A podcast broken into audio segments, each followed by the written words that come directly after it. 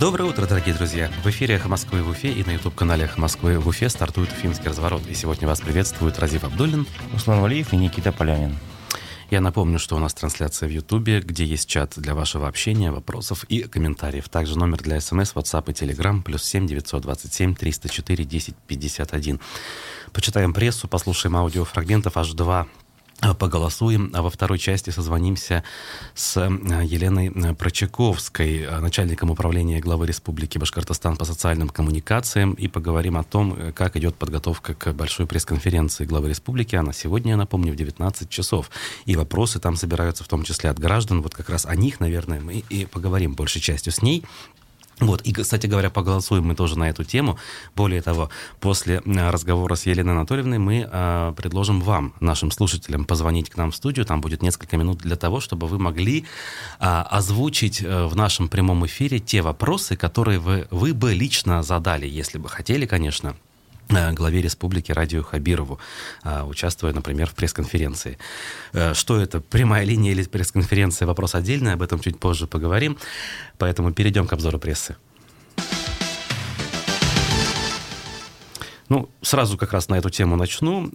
Вчера журналисты, наши коллеги, стали, не скажу бить тревогу, но жаловаться на то, что некоторым из нас не нашлось места в этом празднике жизни, на пресс-конференции. В частности, вот «Коммерсант» первым написал, что журналистам изданий «Пруфы», «РИА ЕАН» и «Правды ПФО», значит, мест там не нашлось. Именно так формулировала администрация главы республики отказ аккредитовать некоторых журналистов. Правда, потом стало известно, что «Правда ПФО» там все-таки окажется, но вот с «Пруфами» ситуация не изменилась. Вот. Некоторые наши коллеги, в частности, Дарья Кучеренко, писала в соцсетях, что вот ее удивляет, например, почему места журналистам не хватает, раз это называется пресс-конференцией, а представителям разного рода там, спортивных сообществ, по-моему, так, каких-то общественных организаций место нашлось. И что это вообще все-таки прямая линия, где вопросы задают обычные, скажем, или относительно обычные граждане, или пресс-конференция? Ну, ты разобрался, что это такое на самом деле? Я думаю, что разберемся уже только на месте событий. Пока похоже на то, что это именно вот два в одном, как говорится, да, и журналисты там будут присутствовать, имея возможность задать вопросы, и вопросы будут задавать некие представители общественности. Вот. Плюс еще, скорее всего, кто-то будет озвучивать вопросы, которые собираются вот в последние дни с помощью аккаунтов в социальных сетях. Об этом тоже отдельно было сказано и анонсировано. Вот.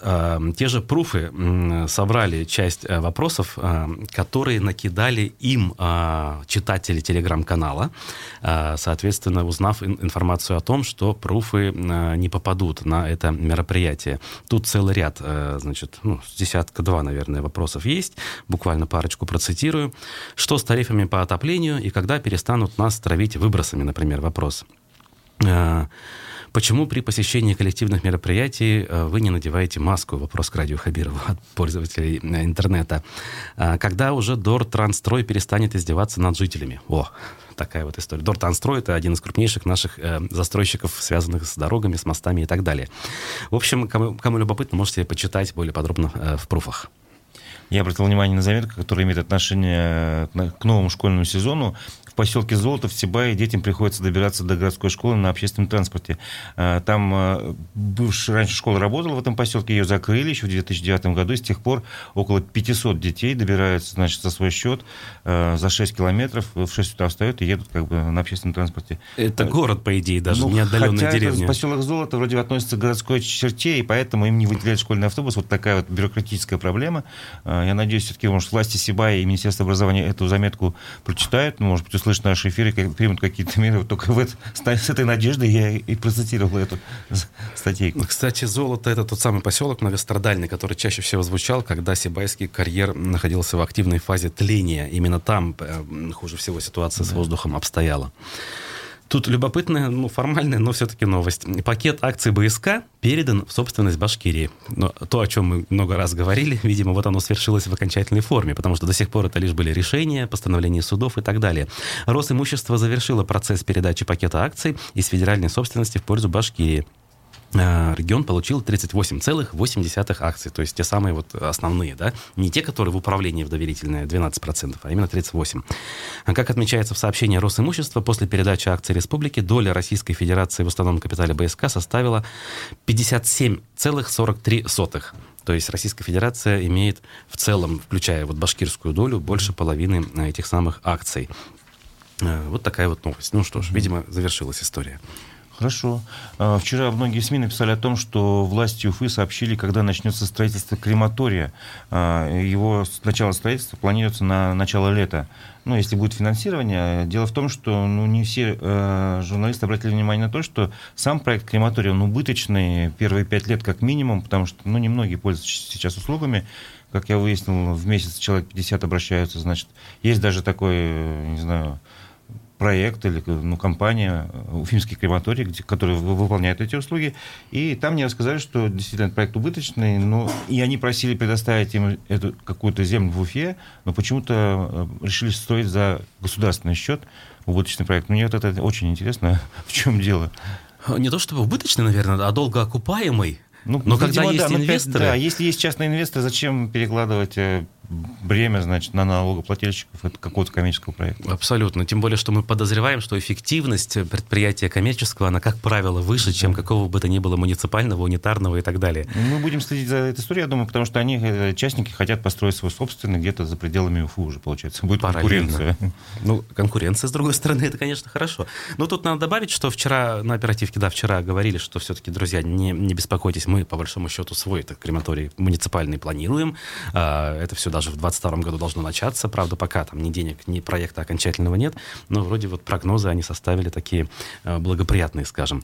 Сейчас хотелось бы обратить внимание на историю с реставрацией памятника Салавата Юлаева. Да? Послушаем небольшой, наверное, аудиофрагмент. Вот Разифу удалось взять комментарий Олега Полстовалова, руководителя Башкультнаследия, структуры, которая отвечает за этот проект. И он довольно-таки любопытные коррективы, наверное, внес в ту информацию, которая сейчас звучит. Давайте послушаем. К юбилею республики, я уверен, что он будет реставрирован максимально щадящим образом, но это будет капитальная реставрация. Я не могу согласиться с выводами экспертов, с проектными решениями, которые опираются на геодезию 1997 года, когда там стоит тяжелое и сложное гидрохимическое сооружение, фонтан, как вы знаете, который через деформацию корпусов и так далее, подводки воды, уже известно, что немного подмывает основание самой скалы. Поэтому большегрузную технику, я думаю, туда загонять нецелесообразно, как минимум. Идет детальное изучение заключения эксперта и принятое проектное решение. На сегодняшний день нет готового механизма реставрации памятника. У нас все-таки есть обоснованные сомнения по поводу используемой техники и по геологии. Вот приедет туда огромная техника, и поедет все под гору. Вот это уже нельзя допустить. Олег Полстовалов, руководитель Башкультнаследия, пояснил, что нас ждет с памятником. А все почему?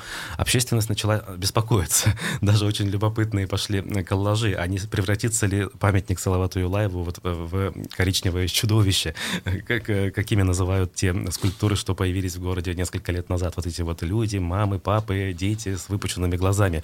И коллаж Салавата Юлаева, к сожалению, и без смеха, и без слез не взглянешь. Это такой основной памятник, достопримечательность республики, я думаю, что он должен оставаться на месте. И меня, в принципе, здесь одна новость порадовала, что все-таки к юбилею памятник будет отреставрирован, но каким именно образом сейчас все-таки решается. А срок принятия решений до 22 сентября. Вот уже в эти сроки мы должны будем узнать. Да, вот он пояснил по поводу техники, что там фонтан, почва размывается, то есть есть какие-то вот такие вот, объективные сложности, скажем так, но общественность, она не об этом переживала, а именно о том, чтобы сам памятник сохранил первозданный вид, и это действительно важно. Время обзора прессы у нас стремительно подошло к концу. Сейчас послушаем фрагмент программы «Персонально ваш». У нас вчера Равиль Ибатуллин, руководитель фонда защиты прав дольщиков, если коротко, был в гостях впервые. Довольно любопытный, на мой взгляд, получился эфир по поводу того, как федеральное правительство, федеральный бюджет пытается решить проблему обманутых дольщиков и обещает это вообще в скором времени все уже порешать. По вашим прогнозам, если дела будут идти примерно так, как сейчас, когда мы полностью избавимся от проблемы обманутых дольщиков, с учетом того, что теперь вроде как они возникать не должны благодаря новой системе ипотечного кредитования, escrow-счетов и так далее? Ну, возникать не должны, но просто есть объекты, которые уже давно начаты строительством, не закончены по тем или иным причинам и первоначально, возможно, не вошли в перечень проблемных объектов. По той причине, например, что застройщик там пытается что-то там. Некоторые застройщики молодцы, конечно, и выходят из трудных ситуаций. Своими силами выходят с помощью правительства, Министерства строительства очень активно в этом им и помогает, очень активно участвует. Хочу сказать, что до того, как фонд начал здесь финансировать, правительством республики и Министерством строительства проведена, конечно, огромная работа по подготовке, по учету всех объектов. Но это очень большая работа, кропотливая работа, сложная работа, но она проведена на очень высоком уровне, скажу. По-разному в разных регионах это происходит. Но, тем не менее, хочу сказать, что Башкирия сегодня на хорошем счету в фонде, хорошо к нам относится. Справедлива ли, на ваш взгляд, вообще вот такая система решения проблемы? То есть то, что обманутые дольщики получат свое жилье, ну, наверное, в высшем смысле это правильно, да, люди вложили деньги, они должны получить жилье, часто единственное. Ну, а с точки зрения того, что для решения проблемы скинулись, скажем, все россияне, да, из собственного кармана, деньги бюджетные же. Вопрос, конечно, очень сложный. Как на него ответить? С одной стороны, я считаю, что это правильно. Государство не должно бросать своих граждан в тяжелой ситуации. Но другой вопрос, откуда эти деньги? Ну, наверное, какие-то меры будут приняты следственными органами там, по возврату денег. Вот, в случае, когда они украдены, я думаю, сомнений никаких нет, да, что их надо возвращать и людей наказывать. Но мне сдается, что в ряде случаев застройщик-то, в общем-то, и не виноват. По крайней мере, злого умысла у него не было. Ну, просто где-то непрофессионально сработал. Времена сложные наступили. Цены на стройматериалы выросли, как например, да, в минувшем году. Да. И все пошло не по плану. Вот в этой ситуации, где справедливость искать? Как выходить из ситуации? Решения у меня своего нет такого четко сформированного. Потому что граждан бросать нельзя в этой ситуации. Ну, во-первых, существует система страхования. За счет этого как-то можно вынести. Ну, то есть застройщики, в принципе, в начале реализации своих проектов все-таки должны более серьезно подходить. Более тщательно подходить к расчетам. Но на сегодняшний день, конечно, мы понимаем, что когда начало 2000-х, конец 90-х, я сам в этом процессе участвовал, тоже был и застройщиком. Хочу сказать, там просто был настолько дефицит жилья, что, в принципе, даже с первого колышка практически весь дом раскупался.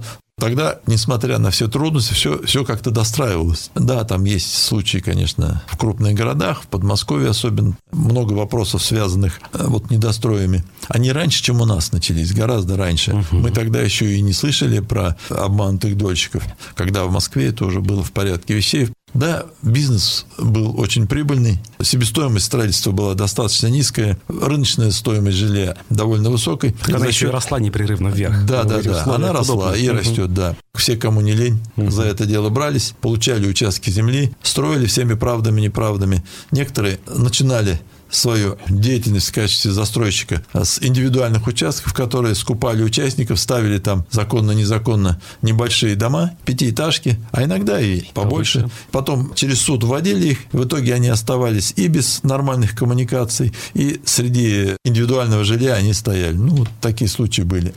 Мы немножко упомянули escrow-счета и вот то, что такая проблема должна уйти. Все-таки, когда она окончательно уйдет и когда ваш фонд можно будет ликвидировать? И нужно ли будет его ликвидировать? Фонд до 2024 года, но я уже сегодня вижу, что, в общем-то, объекты добавляются.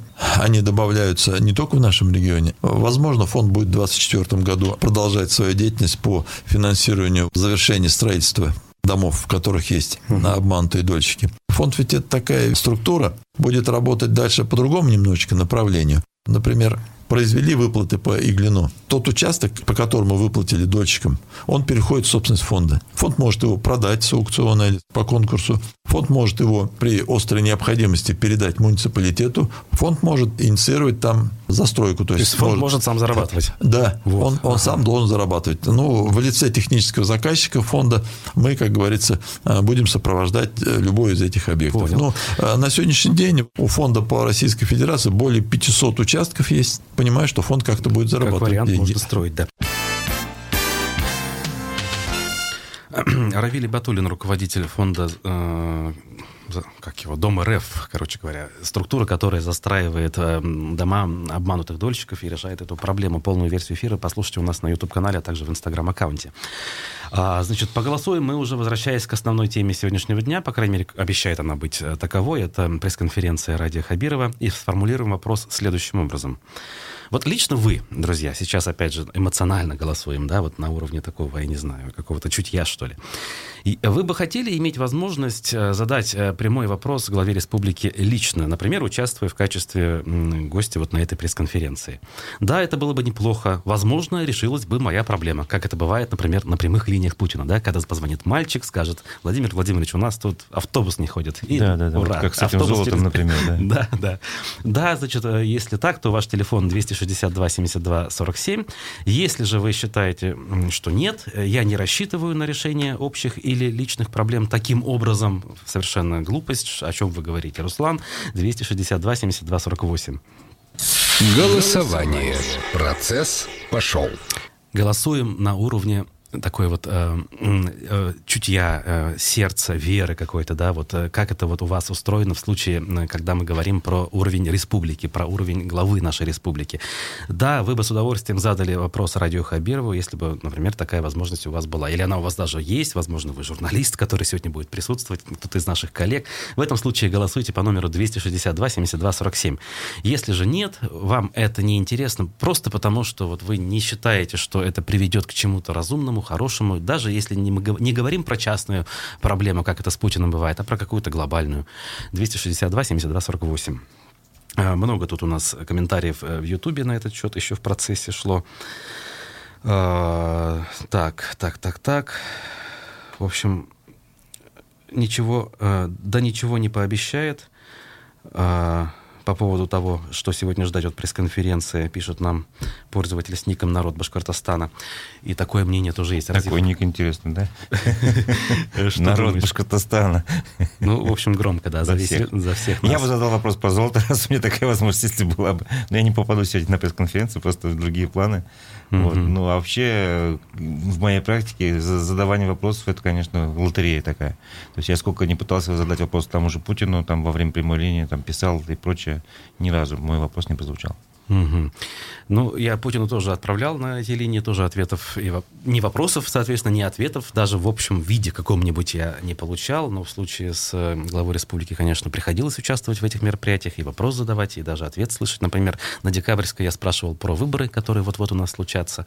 В общем, такой там был мини-диалог. А ты бы о чем спросил, если есть у нас время об этом поговорить? Ну, у меня кое-какие задумки, и вот я сейчас, наверное, сделаю выжимку из того, что мы сегодня услышим, в том числе от слушателей, и надо как-то это все скомпоновать, потому что я боюсь, что, например, возможности задать два вопроса, наверное, не будет, возможно, учитывая большое количество участников. Можно пойти, конечно, хитрым путем сразу сходу. У меня первый, а теперь второй вопрос. Я, кстати, не люблю, когда так делают другие. Это некрасиво, да. Это некрасиво. А слушатели проголосовали следующим образом. 55% говорят, что с удовольствием бы вопрос задали, и 45% говорят, что нет. Вот такие вот у нас сегодня цифры почти пополам. Уходим на новости федеральные и уфимские, потом с Еленой Прочаковской и с вами поговорим в прямом эфире. Оставайтесь на эхе. В эфире «Уфимский разворот». У микрофона Руслан Валиев, Никита Полянин и Разиф Абдуллин. Да, все мы на своих местах. Да, также YouTube-трансляция продолжается. СМС, WhatsApp, Telegram-канал работает. Поговорим мы о предстоящем мероприятии сегодня. Сначала созвонившись с одним из главных действующих лиц в этом направлении, скажем так, с начальником управления главы Республики Башкортостан по социальным коммуникациям Еленой Прочаковской. Сейчас мы ей дозваниваемся. А вы, кстати, думаете о том, какие бы вы вопросы задали Радию Хабирову. У вас будет такая возможность через несколько минут через 10, надеемся, принять ваши звонки в прямом эфире. А может быть, раньше, если нам не удастся дозвониться до Елены Прочаковской. Пока можем напомнить, что сегодня в 19:00 состоится прямая линия или пресс-конференция главы региона Радия Хабирова. Ее можно будет посмотреть на всех телеканалах республики. Так, сейчас мы по поводу телефона. Действительно, разные есть номера, поэтому попробуем и так.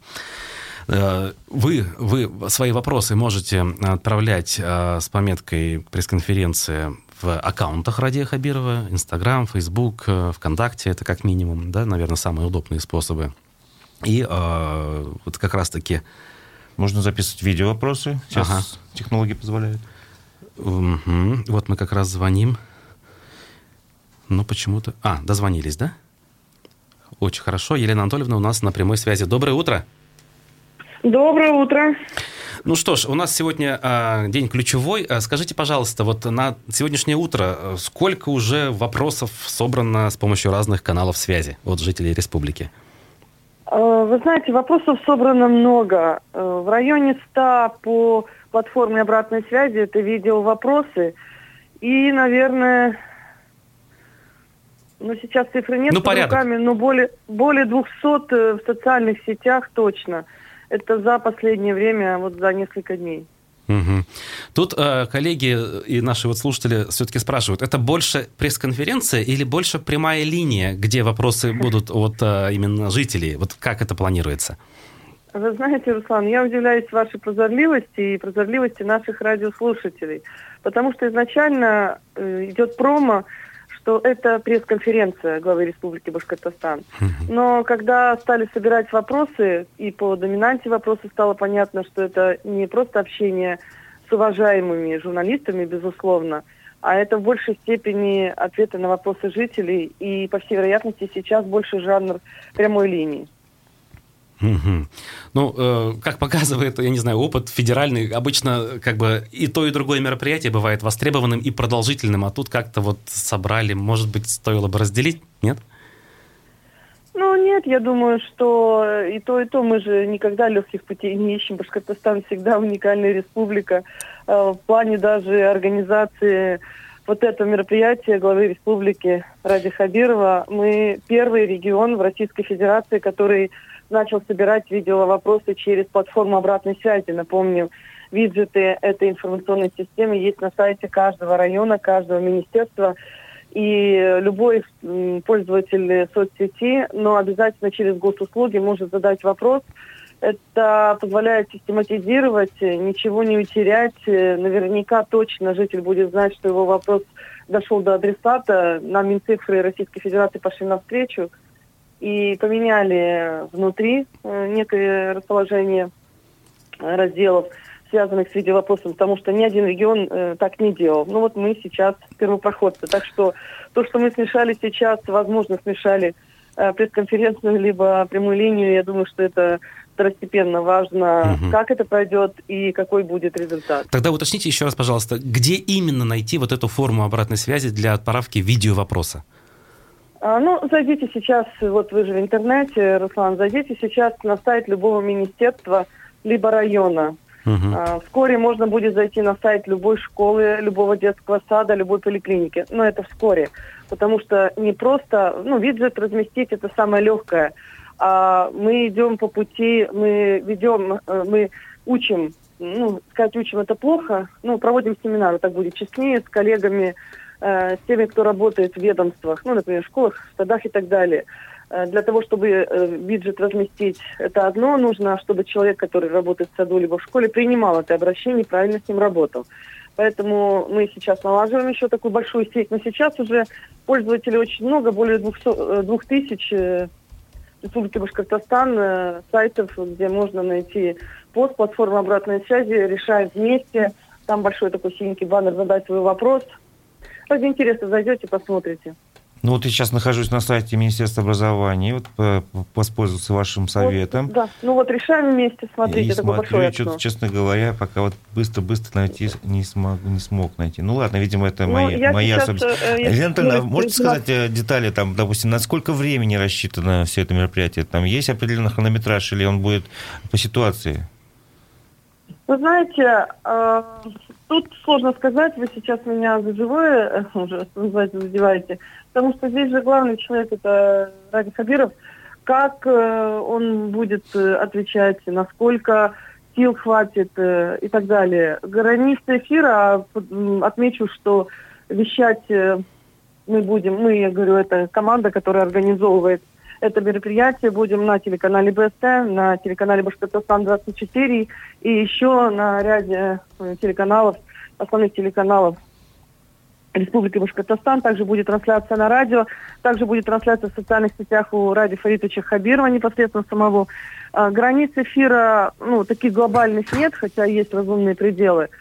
Посмотрим. В прошлом году, напомню, пресс-конференция главы длилась, она была в декабре, 2 часа 50 минут. Что будет в этом году, вместе со мной видим, в 7 часов начала, не пропустите. Угу.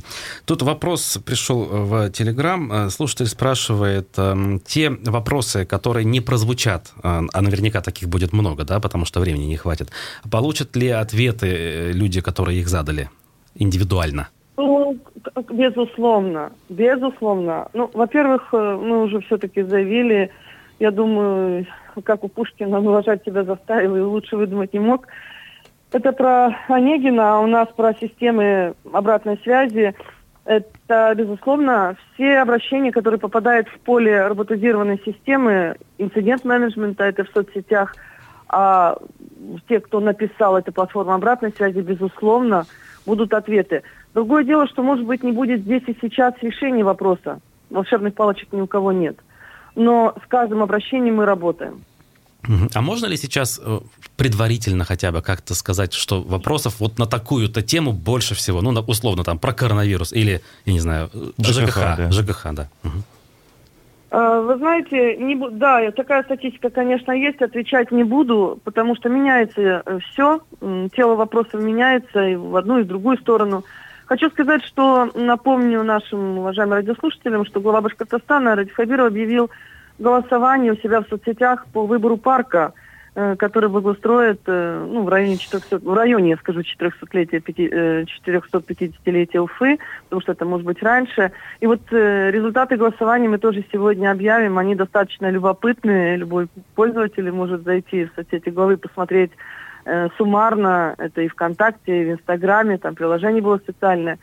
Не буду сейчас озвучивать, потому что все до вечера может поменяться. Но точно скажу, что все стороны жизни задействованные. Вот есть, если говорить структурированно по видеообращениям, у нас сейчас есть разделы, где 1-2 видеовопроса, совсем мало. А есть разделы, где 20 видеообращений. Хочу сказать, что на тему предпринимательства пока меньше всего обращений. Угу. Любопытная информация. А если говорить о системе инцидентов, вы же можете сказать радиослушателям, допустим, данные за август, там какие темы больше всего волнуют наших жителей? Так, надо смотреть систему. Я сейчас с совещания вышла. Могу сказать сейчас в случае цифры, что у нас в целом сейчас, минуточку. А что конкретнее, так.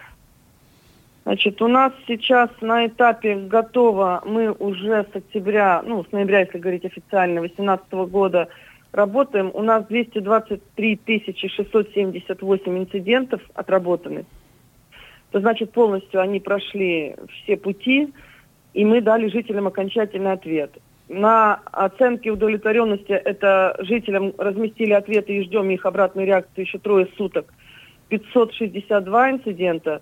На вторичной реакции, это значит, жителям пообещали сделать до определенного времени, определенной даты, определенного периода. И робот держит в поле зрения этот инцидент до нужной даты, затем возвращает исполнителю для работы дальнейшей в нужное время, в нужный день, за сутки накануне. Так вот, на вторичной реакции у нас 5775 обращений. Еще 100 обращений у нас мы запрашиваем адреса и телефоны. Вот если суммарно сложить это все... около 224,5 тысяч инцидентов. А из того, что больше всего тревожило, давайте вечером мы статистику такую готовим во время прямой трансляции, все покажем прямо в режиме реального времени. Угу. Вопрос от зрителя в Ютубе. Ольга спрашивает, вопросы надо задавать с определенным хэштегом в соцсетях или просто достаточно в комментариях вопрос к прямой линии? Под последним постом наши рекомендации, чтобы робот все-таки не сошел с ума от обилия. Под последним постом пишите, не надо никакого хэштега. Все. Нет таких инцидентов, которые не попадают в поле зрения робота. Это если речь идет о соцсетях главы, либо о соцсетях администрации главы Республики Башкортостан, о соцсетях руководителей министерств, министров, председателей комитетов, глав районов, районных соцсетей. Вот эти инциденты держит робот поле зрения. А вот если жители пишут у себя просто на странице, вот обычный пользователь, у него там 200-300 подписчиков, если он у себя напишет, тут уж как робот себя поведет, может найти, может не найти. Поэтому нужно писать лучше под последним постом у Радия Фаритовича, точно наверняка робот съест. Понятно. Спасибо вам большое. С нами была начальник управления главы Республики Башкортостан по социальным коммуникациям Елена Прочаковская. А мы в оставшиеся несколько минут нашего эфира попробуем пообщаться с вами, наши дорогие слушатели. Те из вас, кто дозвонятся, смогут озвучить свой вопрос в нашем эфире, который бы они задали Радию Хабирову. Возможно, что-то из того, что вы озвучите, например, я возьму себе на вооружение и попытаюсь спросить. 216-35-44. Таков телефон нашей студии. Вы можете прямо сейчас его набирать, и мы вас выведем в прямой эфир. Тут спрашивают пользователи, когда супер-пупер информационный центр заработает, который возле Белого дома. Я скажу, что он работает. Именно там будет происходить физически вот эта вот пресс-конференция. Не скажу, что там прям на 100% все это реализовано, но есть. И у нас, судя по всему, по телефону 216-35-44 кто-то дозвонился. Мы вас слушаем. Вы в прямом эфире. Представьтесь и задавайте свой вопрос. Вячеслав меня зовут. Очень приятно. Слушаем вас. Вопрос по пенсионному фонду Кировского района. 5 телефонов, ни один не берут. Угу. Какое время это продолжается? Сколько всего? Да вот уже неделю не могу дозвониться. Его закрыли, что ли? Любопытно. А можно узнать, ради чего вы хотите дозвониться? Ну, у меня почему-то пенсию убавили. Ага, у вас стало меньше пенсии. Да. Ну, абсолютно логичный вопрос, который надо задавать в этот пенсионный фонд. Поняли вас, Вячеслав? Да. Хорошо, спасибо, приняли, спасибо. Так, ну что ж, вот коротко и ясно, вполне себе конкретная проблема конкретного человека. Другое дело, что пенсионный фонд – это федеральная структура, но все-таки житель республики обращается к руководителю своей же республики. 216-35-44, у нас следующий звонок, слушаем вас, пожалуйста, представьтесь. Здравствуйте, Айбулат меня зовут. Айбулат, слушаем ваш вопрос. У меня вопрос можно, так скажем, на 2-3 части поделить. Вот смотрите, всем известно, что многодетным семьям с детьми инвалидами должны выделять участки. Угу. Вот. Но почему-то в районах, городах эти очереди большие. Вот. Угу. Как будто у нас в республике земли нет. То есть вы как раз тот человек, которому должны выделить участок, да, по этому поводу, и вы не можете получить? Нет, у меня друзья вот так вот многодетные стоят в очереди уже много лет. О каком районе идет речь, если можно узнать? О Чешминском. Чешминский район, понятно. Да, вот смотрите, получается, как будто земли нету. Ее вторая и третья часть вашего вопроса, вы говорили, что... вот, смотрите, вторая часть вопроса. Даже у кого есть земельный участок, тот не может получить строительный деловой лес бесплатный, который предусмотрен по закону. Угу. Вот. Тут упирается в одно. Допустим, приходят в администрацию люди, говорят, дайте мне разрешение строительства. А сейчас не надо разрешения, сейчас уведомительный характер носит строительства. Но для получения этого бесплатного леса обязательное требование разрешения на строительство. Более администрации не хочет заморачиваться на выдачу этих разрешений. То ли что. Понятно. Бюрократическая такая проволочка. Да, та ситуация, когда есть некие законы относительно неплохие, но реализация хромает, видимо, на местном уровне. Хотя не факт. Да. А вот, кстати, хотел обратить внимание, что, допустим, земельные участки, они же формируются, но для торгов, для реализации через торги. Угу. А вот выделяться, так скажем, нуждающимся, тем, кто имеет право, такого нету. Кстати, это очень важный вопрос, потому что, насколько я понимаю, сейчас землями больше заведуют на республиканском уровне, они на муниципалитетам уже не так сильно принадлежат, как раньше. Ну да, вот год назад это все происходило. То есть это как раз очень актуальный вопрос. Ну, какие-то земли-то все равно муниципалитет выдает, а какие-то там разграниченные, неразграниченные. Вот как это, как говорится, этих многодетных семей волнует кто? Ну, я понимаю. Они же, по сути, стоят в очереди в муниципалитете, а не в республике. На очередь на получение земельных участков они стоят в районной администрации. Угу. Ну или в городской. Понятно, что в городе не так много земель, но в районах-то они есть. Поняли. Спасибо вам, Айбулат, за ваш вопрос. Мы его записали. Надеемся, что как-то его услышат там, где организовывают как раз-таки вот это вот мероприятие. А мы продолжаем. У нас еще есть буквально несколько минуточек. Телефон 216-35-44. Телефон прямой нашей прямой линии. Не той, которая случится вечером. У нас очередной слушатель есть. Здравствуйте. Как... Так, сорвалось. Надеемся, что еще кто-то дозвонится. 216-35-44. Телефон студии «Эхо Москвы» в Уфе, где мы сейчас пока в таком тренировочном формате, что ли, принимаем звонки тех, кто нас слушает. И пытаемся понять... Лично ты бы что бы спросил? У меня есть разные темы. Но вот, да, слушатели у нас есть. Доброе утро. Как вас зовут? Доброе утро. Мы вас слушаем. Вы в прямом эфире. Так, не слышно, к сожалению. Учитывая, что, опять же, время у нас идет, мы звоночек сбросим и попробуем принять следующий. 216-35-44. Как я уже сказал, Разиф, много тем есть у меня, в том числе любимых и, скажем так, острых, но решим. Доброе утро, да. Как вас зовут? Да, доброе утро, меня зовут Алсу. Я хотела задать вопрос отношению к пожилым педагогам, возрастным педагогам в учебных заведениях, в частности, среднего профессионального образования. Вот у нас в Уфимском медицинском колледже на Зорге 27 буквально растворяется кадровый профессиональный потенциал. Вот хотела, пожилые уходят, которые могли бы передать свой опыт, провести, извините, наставничество над молодыми педагогами. Но это почему-то руководством колледжа не учитывается. Угу. Принимаются совместители, молодых, а пожилые уходят, понятно, которые могли бы действительно принести пользу и профессиональному образованию. Вот хотелось этот вопрос задать Радию Фаритовичу. Спасибо. Спасибо вам, Алсу. Да, вполне понятный вопрос. Да, такой конструктивный вопрос, кстати. Абсолютно. Так, опять-таки, поскольку слушатели активны, мы продолжим принимать звонки. 216-35-44. Телефон студии нашей, куда вы можете дозвониться и сформулировать желательно также лаконично, понятно, как только что это сделала наша слушательница Алсу. Доброе утро, слушаем вас. Здравствуйте. Как вас зовут и ваш вопрос? Татьяна Горская, город Уфа. Угу. Как соотносится высшая ставка учителя за 25 лет работы 8600 рублей? Пенсия, да? И нет, прожиточный минимум, не буду его озвучать.